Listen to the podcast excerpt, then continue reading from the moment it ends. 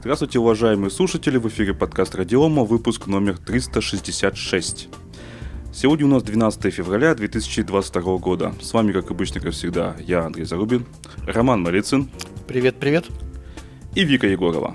Всем привет. А вначале мы хотели бы снова упомянуть э, две конференции, а именно High World Foundation 2022. А, там будут такие участники, как, например, Юрий Печатнов из Яндекса с темой Exactly Once передача данных без материализации. Это о том, как они научились более эффективно передавать данными между сервисами. Ну, для Яндекса, Яндекса это, естественно, очень-очень важно. Еще из Яндекса, например, есть э, Алексей Салмин, как вырастить поисковый индекс в 3 раза, трафик в 2 раза и сэкономить 30% CPU. И из Яндекса вообще там очень много народу, очень много. И есть даже из Microsoft. А мне больше всего понравился а, анонс доклада Александра Кривощекова из Яндекс Еды «Паттерны отказа устойчивой архитектуры». А, тут а, довольно любопытные тезисы. На примере эволюции одного вымышленного сервиса по доставке напитков а, рассмотрим проблемы, с которыми он сталкивался, и решения, которые помогли с ними справиться. Конференция будет проходить в Москве э, и офлайн, и онлайн 18, 17 и 18 марта 2022 года. Ссылки будут в описании к этому выпуску. А еще у нас есть объявление о... Второй конференции, вторая конференция Team Lead Conf. Напомним, это самая крупная мультиформатная конференция для тим лидов и руководителей в общем-то, для тех, кто занимается не просто разработкой кода, а именно управлением процесса по разработке кода, действительно есть э, большое количество интересных мероприятий, докладов, которые помогут организовать весь этот процесс по разработке э, кода и доведения, так скажем, сокращения времени time to market, да, и доведения продукта до потребителя. И, соответственно, тоже есть очень интересные темы. Например, меня заинтересовал материал э, «Ролевые игры в плоских организациях» э, от э, Дмитрия Кушникова, э, компании MoneyChat. Провокационная тема «Покажи мне свой гид, и я скажу, кто ты». Это Александр Кириллов э, из компании Evron. Тоже такие как скажем, актуальные вопросы обсуждаются. Например, как тим лиду не терять своих сотрудников. Об этом расскажет Андрей Рышкин из компании, а, а, не знаю, как правильно прочитать, Агим или Аджима. Вот, естественно, там будет Юлия Белозерова, с которой у нас был недавно спецвыпуск. Тем, кто не смотрел, не, точнее не слушал наш спецвыпуск, обязательно послушайте, очень был интересный материал.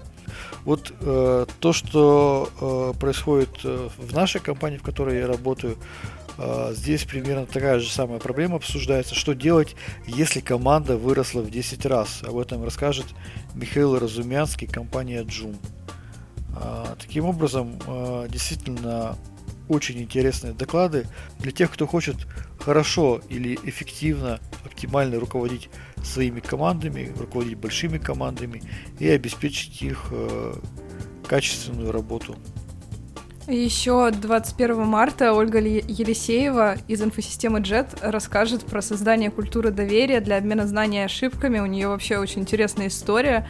Она прошла путь от руководителя команды из, 90, из 9 до 100 человек.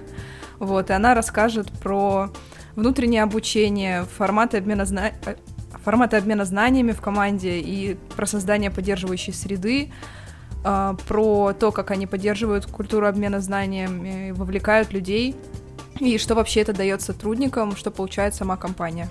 Конференция это будет проходить 20, 21 и 22 марта 2022 года в Москве в Крокус Экспо. Э, до повышения цены, вот начиная с сегодняшнего, осталось 17 дней, поэтому можно успеть и купить немножко подешевле. Плюс дополнительно есть промокод TL Podcast, он дает скидку на 10%. А мы переходим к нашим темам. У нас есть тема про Microsoft, которая вызывает, наверное, даже ностальгию, что ли. Microsoft отключит по умолчанию macOS Office VBA в целях безопасности. Ну, Visual Basic. Да, Visual Basic for Application. Эта тема проходила, я даже не знаю сколько раз, сколько лет. Это много раз обсуждалось, и все время говорили о том, что да, надо отключать по умолчанию.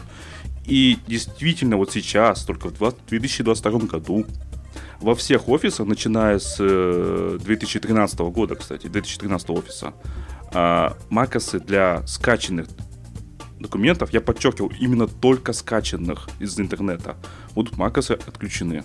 Для всех остальных, типа там э, с ЭЦП или с, э, с тех, кто, где уже включали, ну, принудительно макосы были включены, там они будут все-таки по-прежнему включены.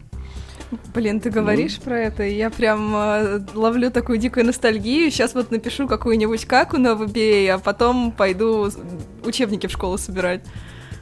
Нет, это сделано было для чего? То есть раньше как было?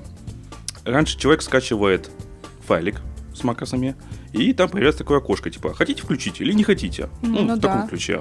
Точной даты я не... Ну, фраза так и сейчас помню, так конечно. до сих пор. А сейчас будет по-другому, будет просто отключена без всплывания, это, если я правильно понимаю. То есть не будет всплываться, будет просто отключено. А зачем? Почему? В чем проблема? Э, потому что тетеньки бухгалтеры, видимо, тыкают включить. Ну, не думая. Да, но если... Но дело в том, что я не понимаю, как без этого окошка вообще жить. Вот, например, я недавно скачивала прайс, мне нужно было э, заказать там энное количество одинаковых предметов, и я скачивала оптовый прайс, и там были макросы, они были очень удобные, но если бы я не знала о том, что они там есть, я бы никогда не догадалась об их существовании. И если бы окошко не выскочило, то я бы даже не смогла ими воспользоваться. Ну вот, я так понимаю, сейчас э, нужно будет явно давать разрешение на запуск макроса в этом документе. Ну, это как и... меньшее зло, наверное. В да, и если ключе. ты раньше уже давал разрешение на запуск в этом документе, то, соответственно, уже такой блокировки происходить уже не будет. Ну, я понимаю, но просто вот. тогда нельзя будет узнать, что в этом документе есть макросы или что. Правильно, правильно. Почему? Поэтому мы всегда говорим о том, что э, удобство всегда спорит с безопасностью. И тебе может быть либо безопасно, либо удобно. А чтобы тебе было и безопасно, и удобно, это очень, очень сложно. Да, это неудобно. Э, по всей видимости, Microsoft пришла к выводу о том, что предпринимаемые меры неэффективны. В связи с тем, что язык, на котором все это разрабатывается, оказался очень высокоэффективным. Сделали бы тупой язык, на котором не было бы так удобно писать такие удобные приложения, может быть, никто бы не пользовался. А так получается, что все распространяют вирусы через макросы в документах. Ну, что нет-то? Есть инструмент, что бы им не воспользоваться, правильно? Так разве Microsoft виноват в том, что пользователи разрешают при входе макросы включать? У них же спрашивают. Ты серьезно сейчас вот надеешься на благоразумие пользователей? Нет, вообще не надеюсь, но в этом и не Microsoft виноват. Так мало того, у них же еще антивирус есть какой-нибудь. Вот этот Avast, который орет. Avast орет. Вот это вот. Не-не-не, подожди, подожди. Почему тут Avast, если у тебя есть макрос, который, допустим, удаляет тебе файлы? А, ну, да, точняк. Он с этим ничего не сделает. Ну, так ты не просто не разрешай макросы файлов, которых ты не знаешь. Ну, хорошо, ладно, допустим, что пользователи глупые, вот, чисто к тому, но Microsoft в этом мы пришли все к тому, что по умолчанию запретить все макросы. Так нет, пользователи глупые, но Microsoft в этом все еще не виноват. Типа, то, что они разрешают, это их личная проблема. Это то же самое, что, может, Microsoft тогда вообще запретит все приложения от имени администратора запускать? Это же тоже не секурно. Я предлагаю кардинальное решение. Запретить Microsoft. Роскомнадзор запретил букву У. Нет, я, я как линуксоид считаю, что Microsoft надо запретить. Нет, а чё, да, пусть будет тогда в винде сразу это, господи, прости, замкнутая программная среда. Зачем все это? Как в Астре? Да. А чё, зачем ну... вот это все? Запуск от имени администратора, не надо.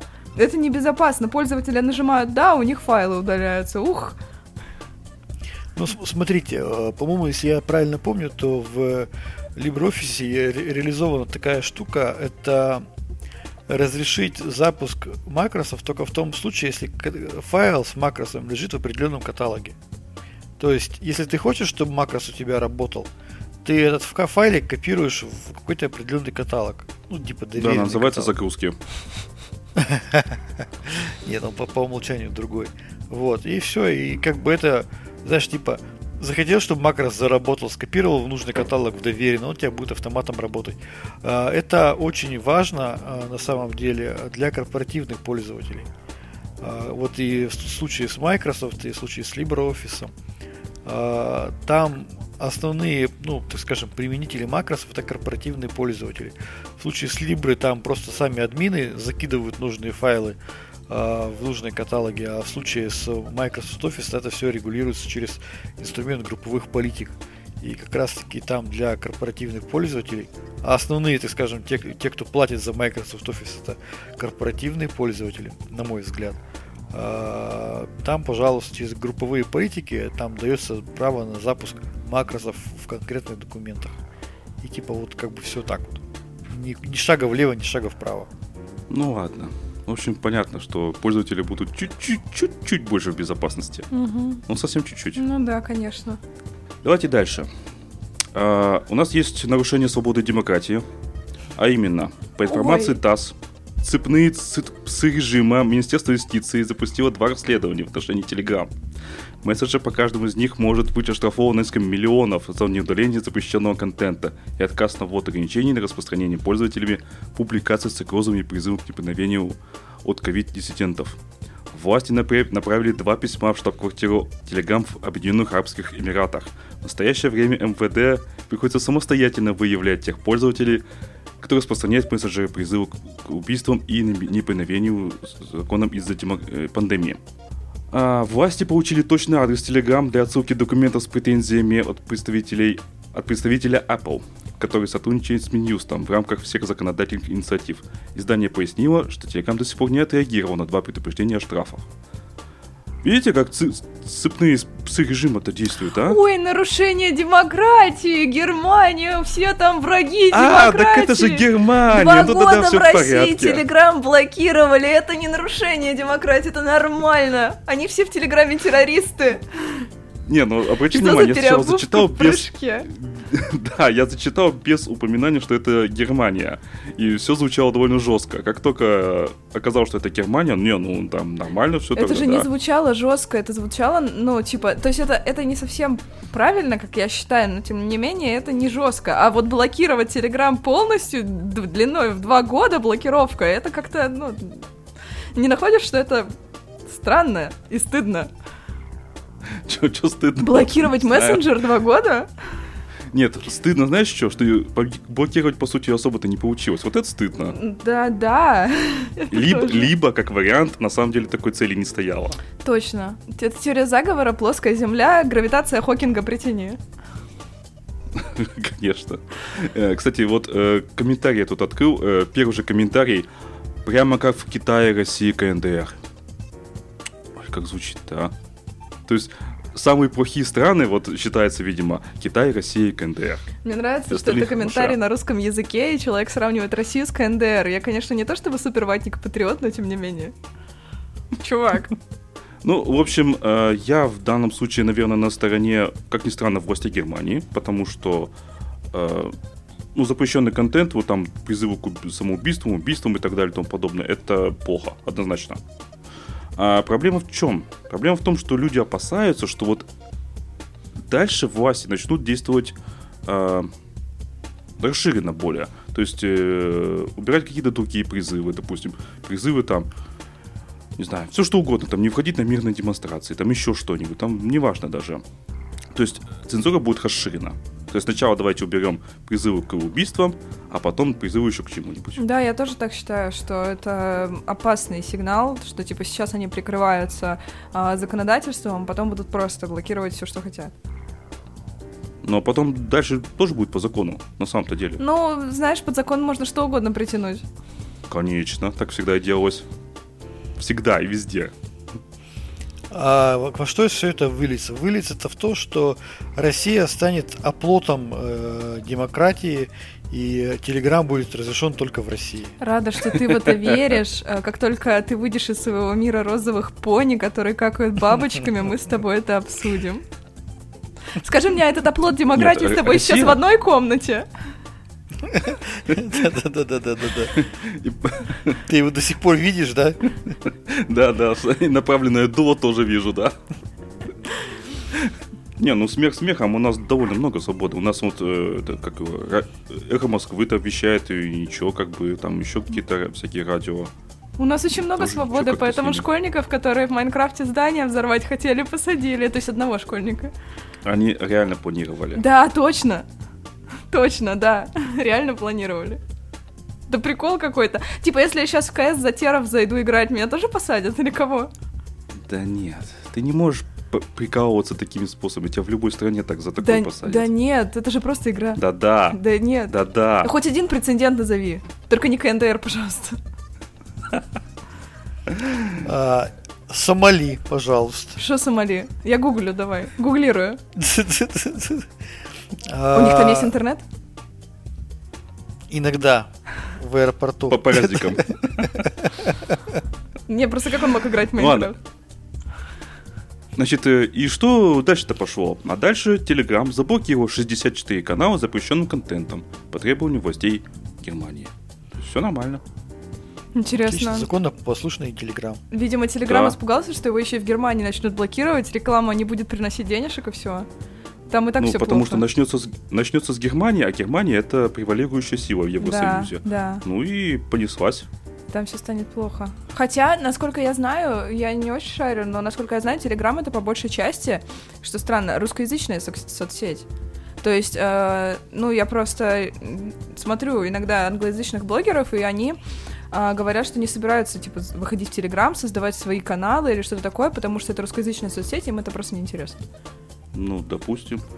Э, Я не знаю, на- надо смотреть современную разбивку по аудитории. Ну, там... Ну, я смотрел, наибольшее э, количество аудитории Телеграм это Россия и Иран. А, ну вот. Почему Иран, Ага. не знаю. Ну почему? А, там со свободой не очень. В общем, вот Россия и Иран наиболее э, большее количество участников. Ну вот, и получается, Ну что да. Телеграм не очень много потеряет, если пойдет, э, пошел бы против э, просьб Германии Ну, что-то понимаешь, удалить. так можно чуть-чуть там пойти против, чуть-чуть там пойти против, а потом окажется, что ты тебя везде заблокировали. Тогда непонятно, почему он два года в России выпендривался. Почему бы было просто не согласиться с тем, что просят? Ну, Зачем было не эти... знаю, ты что, ты что, не читал теории заговора? Это был коварнейший план. Ну, По продвижению- мы- погодите. Мы же должны же помнить, что там, ну, кому он принадлежит, да, кто его разработчик, Дуров, как Дуров покидал Россию, как у Дурова какие отношения были с контактом, там, да, с Mail.ru. Там могли быть личные неприязненные отношения, как это знаешь. С чем? С называется. Роскомнадзором лично неприязненные отношения? Не знаю, может, с властями России. Ну просто я не Почему? понимаю, два года выпендрежа зачем тогда было?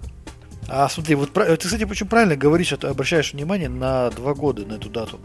Дело в том, что если мы посмотрим, как это происходило в Германии, то мы видим 1 февраля Министерство юстиции запускает два расследования, а уже 4 февраля, то есть через три дня, Телеграм выходит на контакт с властями Германии и все быстренько порешали. Получается, три дня потребовалось для того, чтобы Телеграм выполнил требования да, по удалению запрещенного контента. Может, он рассчитывает сейчас, наоборот, больше расшириться на европейский рынок и из-за этого соглашается с ними? Ну, наверное, рассчитывает. Вот, но, Конечно. но я не знаю, насколько людям там это будет интересно, раз тут одни русские. Ну, будут еще и немецкие. Так это, э, Немецкие. это же не так просто. То есть не могут просто э, немецкая аудитория зайти на, э, в русские в русские владения и начать тут развиваться. Русские злые в интернете. Не-не-не, подожди, когда ты создаешь канал, допустим, э, немецкий, русские туда не пойдут. Ну да, но И все нормально. Слушайте, ну давайте еще поч- почитаем в этой новости. Я просто чем дольше читаю эту новость, тем она веселее. А, о том, как они связались еще с Телеграм, мне понравилось. Власти страны связались с руководством Телеграм по видеосвязи. О, И в ходе первой встречи Через Telegram. мессенджер. Да, в ходе первой встречи мы, позвонила. да, в ходе первой встречи мессенджер представлял основатель Павел Дуров. И он пообещал властям Германии начать... То есть они в Дурову по видосику позвонили по видео, сказали, Паша, ну чё ты? Он говорит, да нормально, все порешаем. Вот за три дня все сделали. Какие каналы, скажите, быстренько грохнем все каналы. Вообще круто. Почему, например, у нас наш Роскомнадзор не может позвонить по видео Павлу Дурову, и Павел Дуров не может пообещать ему конструктивно работать по всем вопросам? Потому что Так, слушайте, получается- Роскомнадзор у Паши в ЧС. Да, наверное. То есть Павел Дуров отвечает на всякие электронные вызовы, а вот Германия же прислала там какой-то адрес им письма, видимо, бумажные, я так понимаю. И Телеграм это игнорировал полностью. А мы просто не знаем, ну, как почта Германии работает. Может, она еще хуже, чем почта России. Да при чем тут почта Германии, если доставка в Объединенные Арабские Эмираты? А, ну... да, да, там уже своя почта. Так они сначала, Слушайте, ну вы, да, вы, но сначала вы... же почта Германии по своей стране везет, а потом уже почта ОАЭ. Ну они доставили. Доставили, вы читаете, но они вы, проигнорировали. А, да. вы, так вы читаете новость, читайте новость. Там написано, представитель МВД пояснил, что они сначала слали все запросы в ОАЭ, где находится штаб-квартира Телеграм и при этом большая часть обращений вообще не доходит до единственного известного почтового ящика Telegram ну в вот, Дубае. не доходит, почта не работает.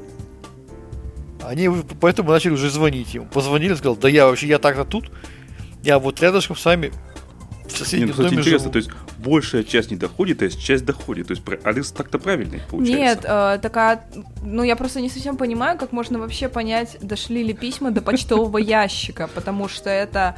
Э, Письмо с уведомлением о вручении. Да, но это не, до, не в почтовый ящик кладут. Это нужно самому забрать. Я не знаю, как почта работает в ОАЭ. Ну, если представить себе почту, которую мы знаем, то если письмо дошло... Да, причем тут почта России это, блин? Ну, я представляю себе в общем виде, как я представляю почту. Я видела европейскую почту, знаю, как работает э, американская почта. Если письмо не дали тебе в руки, то уведомления о вручении нет. Если ее бросили тебе в ящик, ничего не знаю, я ничего не видел. Какие письма? Ну, в общем, ну, в общем да. оказалось проще ему по WhatsApp позвонить и все. Или по Телеграму. Или по Телеграме, да. Вот и все, вот и все диалоги. Да. Вот. Ну что, давайте дальше. Ну, молодцы. Дальше давайте я порассказываю, наверное. Вообще очень интересная тема. Звучит она следующим образом. Государство откроет свой код. А, суть в чем? О том, что а, Минцифра с мая 22 года по апрель 24 года проведет эксперимент по предоставлению прав на использование свободного софта, разработанного государством. Первыми своими разработки опубликуют Минцифра, МВД и Росреестр. Оператором репозитория вот этого открытого софта, который разработан государством, ну, по сути, а, может быть, даже не, госу- не самим государством, да, а на деньги государства, а, будет Российский фонд развития информационных технологий РФРИД. Вот. И добровольно к проекту может присоединиться и бизнес. Ну, то есть получается, что, что будет некий аналог какого-то, ну, а-ля гитхаба. Да, причем мы до этого слышали, что есть вообще проекты именно создания российского гитхаба, где будет храниться просто open source там для российских компаний. Ну, в связи с тем, что на, в том же Крыму там доступ заблокирован к гитхабу. Вот. Так не взлетело. Не взлетело, да. Сейчас вторая попытка это сделать э, такой репозиторий для софта, который разработан государством. Ну, люди а к этому относятся весьма и весьма скептически. То есть все, кого я видел. Слушай, ну смотри, я могу как за сказать, так и против. Вот доводы за следующие. А, несколько лет назад, там может быть лет 6 или 7 назад, я лично видел такую историю. Один крупный, одно крупное ведомство федеральное э, на территории там какой-то области то есть на территории субъекта федерации, заказывает там за 100 миллионов рублей разработку какого-то приложения, которое будет анализировать там какие-то события. А, открываешь документацию, видишь там действительно большая, сложная, серьезная разработка. И в принципе она может стоить 100 миллионов рублей. Там разработка в течение там двух лет. Но фишка вся в чем? Как только заканчивается этот контракт, тот же самый контракт открывается в другом субъекте Российской Федерации. Тот же поставщик, тот же разработчик. То же самое техническое задание, те же самые 100 миллионов рублей, но уже для другого подразделения этого ведомства. Да, то есть понятно, Потому что, что это не лицензия? очень... Нет, это, я, я, я считаю, что это очень просто нечистая история. Я таких историй уже больше не видел давно. Я думаю, что там людей на этом поймали и настучали, настучали им по голове. Вот, но такие факты, они имели место быть, они были, когда а, одна и та же компания, да, договариваясь, договариваясь а, в рамках каких-то коррупционных связей с руководством ведомства, да, начинали продавать разработку не софта, да, а начинали продавать услуги по разработке одного и того же приложения, даже не разным ведомствам, а одному и тому же ведомству, просто в разных субъектах Российской Федерации. Там, да, с минимальными изменениями. И вот во избежание таких историй, конечно, было бы разумно, да, если бы вот ты код разработал, пожалуйста, положи его. Это все замечательно, но код а если вот э, ведомство, которое заказывает разработку этого ПО, оно не согласно выкладывать код в общий доступ? Вот я сейчас к этому и подойду, да. А, доводы против. Дело в том, что эта история, она уже ранее была, имела место быть в Российской Федерации. Есть фонд национальных программ и алгоритмов. В нем там несколько сотен там какие-то, по-моему, приложений есть. А, никто этим фондом национальных программ и алгоритм, алгоритмов не пользуется.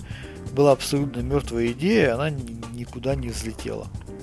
То есть это попытка сделать то же самое, что есть как бы уже сейчас.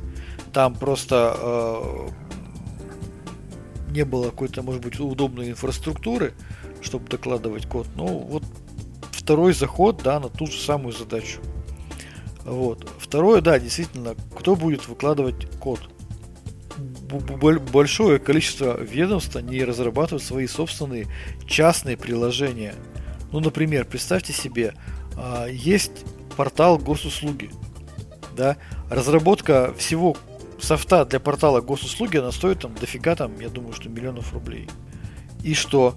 А, теперь кто-то пойдет и выложит весь код госуслуг на, на репозиторий? А еще база ну, данных ну, и ключи от квартиры.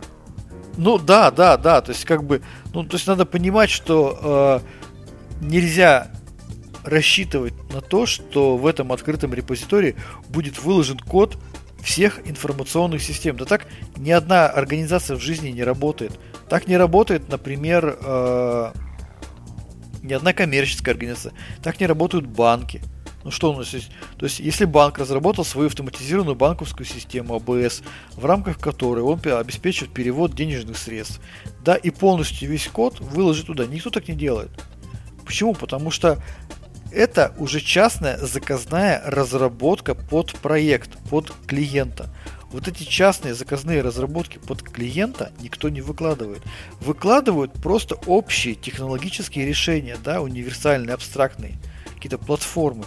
А доработанные истории под клиента, ну, никто не будет выкладывать. Вы что?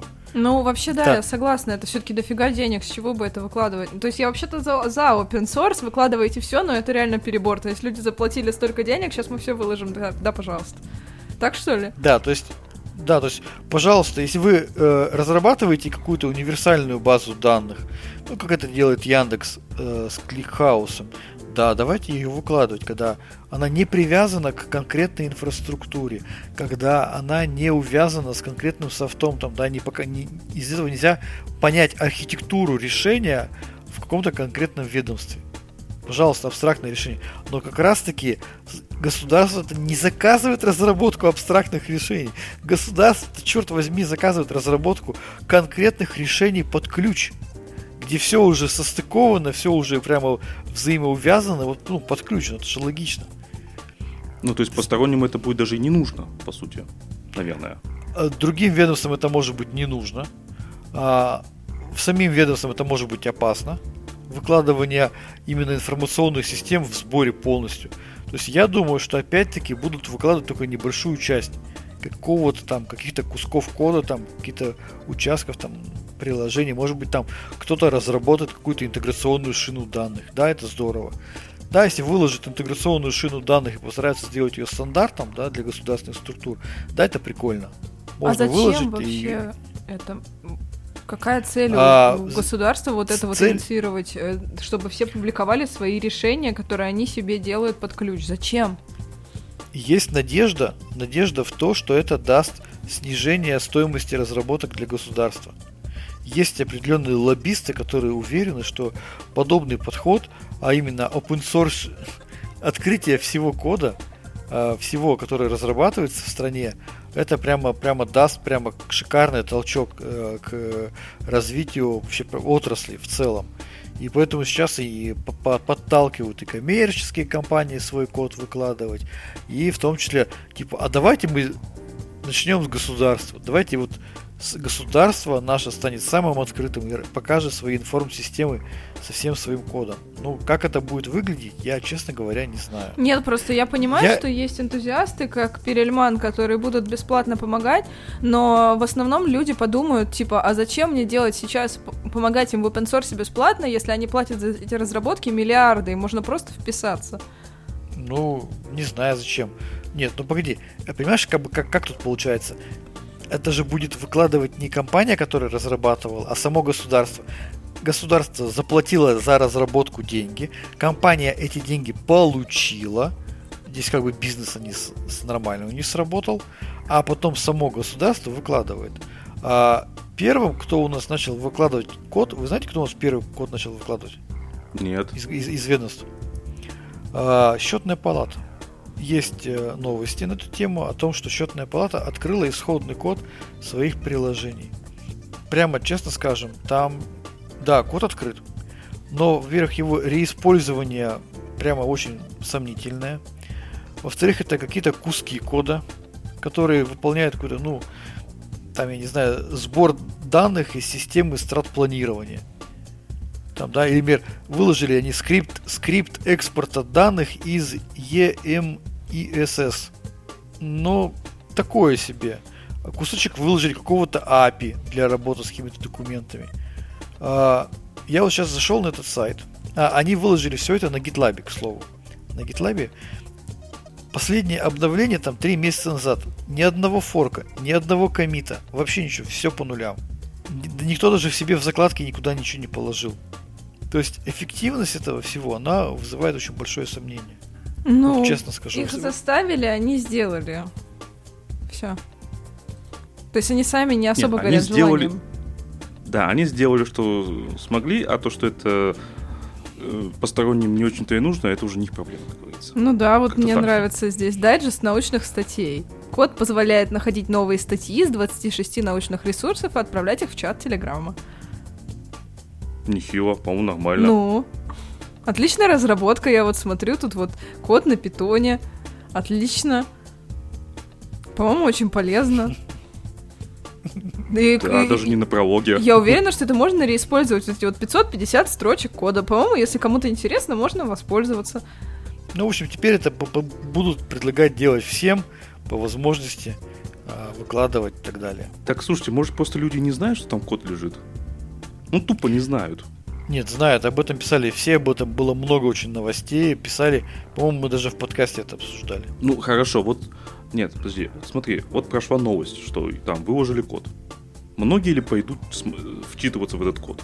Заинтересуются ли многие или? Слушай, Нет, но смотри, подрядчики государства, государственные подрядчики, кто разрабатывает сложные информационные системы, это обычно крупные компании с тысячами разработчиков им вот эти 500 строчек кода, как бы, ну, принципиально погоды на самом деле не делают. Ну да. Ну, так, короче говоря, я не знаю. Даже есть какой-то учебный проект. Анализируем структуру расходов субъектов Российской Федерации по госзаказу на основе отчетов об исполнении бюджетов. Здорово. Кому это нужно? Это нужно только к узкому числу подрядчиков, разработчиков э, кода для там, государственных систем. Почему еще студентам, которые это... диплом пишут? Ну, может быть, слушай, вот давай так подумаем. Приведет ли это к реальному снижению стоимости проектов для государства? Да я думаю, что нет. Учитывая то, какая здесь бесполезная кодовая база, ни к чему это не приведет. Я думаю, что да, не, не приведет. Код должен постоянно обновляться, модернизироваться, он должен жить. А если его выложили раз в год и к нему через год обращаются, конечно, он устарел. Там все скажут, да вы что нам, вы, мы выложили, взяли, взяли открытый код с сайта государственных проектов, но там устаревшая API, и нам для переписывания устаревшего API понадобится там много-много денег. Ну, как бы, я не знаю. Мне кажется, кажется, идея благородная, но подозреваю, что она не взлетит.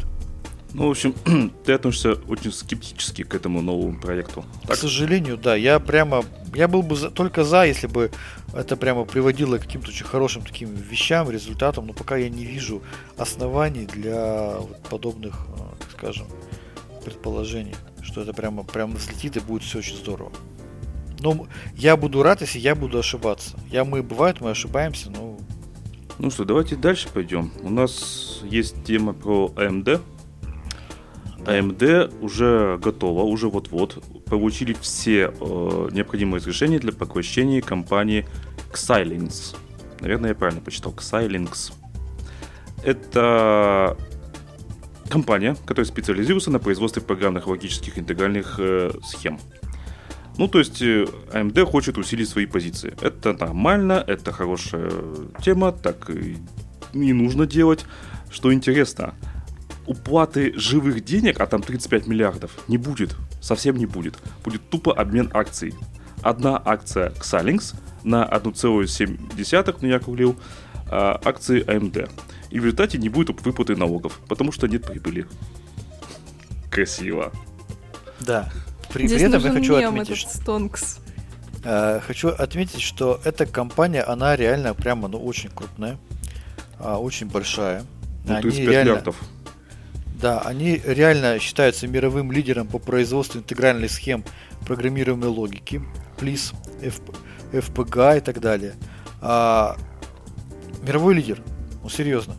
А, что они делают? А, серверные платформы облачных вычислений, SDN, э, э, видеообработка, машинное зрение, робототехника, 5G, беспроводная связь, другие области. То есть прям, ну реально микросхемы, их применяются вообще практически во всех э, направлениях. У них, например, более 3,5 тысяч патентов. Ну, то есть это прямо одна из топовых компаний, которая занимается дизайн-центром, да, которая занимается разработкой э, интегральных схем. Э, я считаю, что почему я эту новость добавил, я считаю, что это слияние очень сильно должно усилить AMD. И здесь для Intel, конечно, это э, беспокоящий очень фактор. Да, и при том, что AMD не потратит денег живых которые можно инвестировать на какие-то там разработки.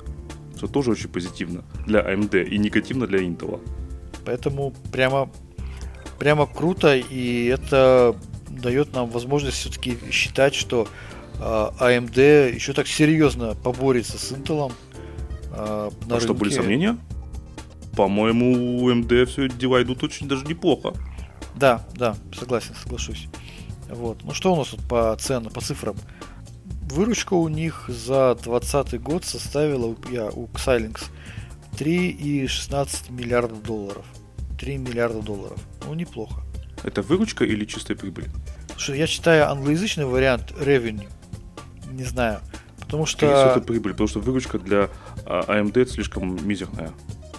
Ну, я не про AMD, у Xilinx 3. А, Xilinx. Да, 3,6 миллиарда долларов. Вот, не про AMD сейчас говорю.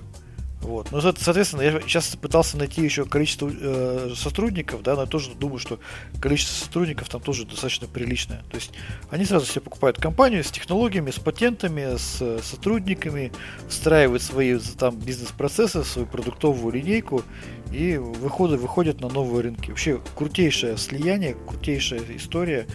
Нам бы, как, как говорится, нам бы так жить. Я тут сразу хотел бы перейти ко второй новости. Да. А вторая новость. Nvidia окончательно отказалась от покупки ARM за 66 миллиардов долларов. Ну, то есть им не разрешили. А, воспротивились все, включая даже, кстати, США. А, что, на мой взгляд, удивительно, но окей. То есть там написано, однако почти сразу антимонопольные регуляторы США, Великобритании и Евросоюза выразили обеспокоенность по поводу влияния поглощения и на конкуренцию в сфере, в сфере полупроводниковой промышленности. То есть вообще все. Ну и тут еще Китай, конечно же, по понятным да. причинам. Давайте вспомним, в связи с чем, как бы, да, была, было принято решение о продаже NVIDIA. По большому счету, да, владелец компании, а, это как SoftBank, да, это они приобретали, там, это была инвестиционная деятельность. Им, по большому счету, просто нужно, ну, заработать денег. То есть ты вложил в компанию там 100 рублей, через год компания развилась, там, да, ты хочешь получить обратно там инвестиции, там трех-пятилетний срок. Ты продаешь с большей стоимостью, ты получаешь деньги. Да? Чистая, чистая инвестиционная стандартная деятельность. И здесь все понятно. Вот. А, но Софтбанк сказал, ну слушайте, ребята, если вы все беспокоитесь, да, если действительно это у всех участников рынка вызывает нервозность, да, что компания ARM будет принадлежать одной компании, там, да, и потенциально все начинают нервничать, хорошо, мы откажемся от этой истории, мы не будем продавать ARM, но мы просто выйдем на IPO. Да, выпустим акции, пожалуйста, пусть каждый себе купит по кусочку арма в виде акций. Так они еще вариант, пытались вариант. переубедить сначала всех, типа говорили, что позволят использовать э, этот дизайн микросхем, все нормально, пожалуйста. А, и все Конечно, все поверили. Никто не поверил, и поэтому не разрешили. Да. А, какие последствия для Nvidia в этом случае? Как ни странно, я просто удивился. Ну, они будут выплачивать штраф они выплачивают штраф в размере 1 миллиарда долларов. За отказ от за сделки? Срыв, ну, за срыв да, сделки, а ты как да. думала? На самом деле там даже 2 миллиарда. 2, В сумме. Там а, 1,25 миллиардов компенсации за разрыв соглашения. Ну, то есть всего 2 могут себе оставить. SoftBank плюс RM. Компенсация из них составит 1,25%. Ой, процента миллиарда. То есть неплохо так. Взяли отменилась акция, ой, акция, продажа, а SoftBank все равно заработал. Ну зато Nvidia на IPO сэкономит. Да, и кажется, Но... вот тут э, Nvidia, наверное, может устроить то, что называется агрессивное поглощение. Может быть, да, это и... расчет? Ну, при этом, смотрите, ажиотаж уже будет огромный, потому что mm-hmm. все нанервничались, все распереживались. А, и ажиотаж будет огромный, однозначно акции разлетятся, как горячие пирожки. Как обычно говорят в таких случаях, это не инвестиционная это самая рекомендация. Да, а, абсолютно точно. А, как это, чем это влияет на нас? А тем, что на самом деле из-за вот этих историй с потенциальной покупкой а, перехода ARM под юрисдикцию США и Nvidia, все говорили о том, что вот скоро компания Baikal Electronics, которая приобретает лицензию от компании, у компании ARM, типа вот прекратит э, у него прекратится доступ к этим лицензиям, и скоро значит, надо будет закрываться. Да? Было, было огромное количество спекуляций на эту тему. О том, что э, те, кто занимается сейчас ARM, они просто выкидывают деньги в трубу. Это вообще ненужная история. Nvidia вот-вот выставит драконовские цены там, да. Это было просто огромное количество спекуляций. Поэтому все бросились в разработку чипов на RISC-V начали вкладываться в Risk 5. Теперь же вроде как получается, что э, страхов никаких нет особых, да, э, переживаний нет. ARM совершенно спокойно продает лицензии, э, и компания Baikal Electronics об этом объявила, что там купили новые лицензии там на ARM V9 и так далее. Э, и я так подозреваю, что теперь у компании Baikal Electronics позиции будут получше перестанут спекулировать там их оппоненты относительно того, что скоро им вот-вот Nvidia все запретит. А, скорее всего, будут уже не так яростно люди вкладываться в развитие Risk 5. Ну, потому что, как бы, чтобы, ну зачем? Типа, и так все хорошо. Вот. Но вот я думаю, что для нас это будут такие последствия. Что компания Baikal Electronics продолжит спокойно работать и снизится э, желание вкладываться в Risk 5. Не, подожди, подожди. А если все-таки будет агрессивное поглощение, и тогда Nvidia уже никому ничего не будет должна? Согласен, но тогда, а, тогда все то же самое служба. начнется заново вся волна. А что, антимонопольные Они купили акции. Ну, можешь купить акции, правильно? Ну, я, я вообще не шарю, как вот э, это работает, антимонопольные ну, законы, я... типа... Мне кажется, их должны рано я, или поздно Я, в принципе, тоже тут не знаю. Может и возьмут, может быть попробуют поделить, как было с э, как, там, стандарт Oil, когда-то там в 20 э, веке их поделили. Это, кстати, Microsoft очень боялась, что их тоже поделят, как это стандарт Oil. Microsoft отмазалась, в том числе благодаря какой компании, кто знает? Ну, я не знаю, расскажи. Apple. Ну, потому что можно сказать, мы не монополисты, вот смотрите, Apple есть. А, ну понятно. Вот, поэтому вывод какой из этих двух новостей? AMD молодцы, компанию поглощают, а, точнее сливаются с ними, раз, все разрешения получили, здорово развиваются, круто и станут, наверное, просто ну, одним из лидеров, тотальных лидеров таких больших, а, сравнимых с Intel. А компания Nvidia не смогла пока что, платит штраф. Ну да, штраф, кстати, действительно неприятный. То есть эта сумма ощутимая для всех будет. Ну, да, конечно, для любой конечно. компании. Даже такой большой, как Nvidia. Там 2 миллиарда долларов. Но вот дороги не валяются. Однозначно. Ну, посмотрим так. Значит, IPO будет проводиться в финансовом году, который закончится в марте 23 года, то есть ну, год, короче говоря. Через год посмотрим, что к чему это приведет, будет ли какое-то поглощение. Опять же, как работают антимонопольные органы в США, мы слабо представляем. Может быть, это нельзя будет делать, э, раз не разрешили. Может, им вообще нельзя будет покупать акции. Ну, как фиг его знает. То есть, если, если кто-то из наших слушателей знает, как это будет происходить, напишите нам, расскажите, мы будем очень благодарны. С удовольствием да. хотим сами разобраться. А на этой позитивной ноте давайте закругляться. С вами был подкаст Радиома, выпуск номер 366 от 12 февраля 2022 года. С вами были, как обычно, как всегда, я, Андрей Зарубин, Роман Малицын. Пока-пока. И Вика Егорова. Всем пока. Пока.